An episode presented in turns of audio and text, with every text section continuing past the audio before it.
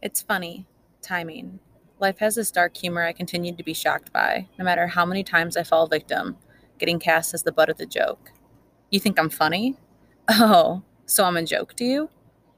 I should probably start erasing all the inside jokes we once shared. When do they go away? When does it stop hurting?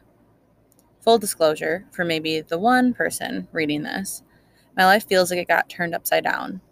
I allowed myself to be blindsided yet again, and let me just tell you, it gets no easier. I know I have to let myself feel. I've never felt this mix of emotions before, and I feel crazy. Though I have been assured this is part of the process, whatever the fuck that means. I've decided to let myself ride it out. I will write out my thoughts no matter how dramatic and ridiculous. I will dance and laugh and scream and cry. I will be angry and empty in hopes of becoming empowered and at peace. I will do this, airing my brokenness, in hopes that I'll read back the first days and be able to know I'm already getting better. I do this to be honest and open and vulnerable.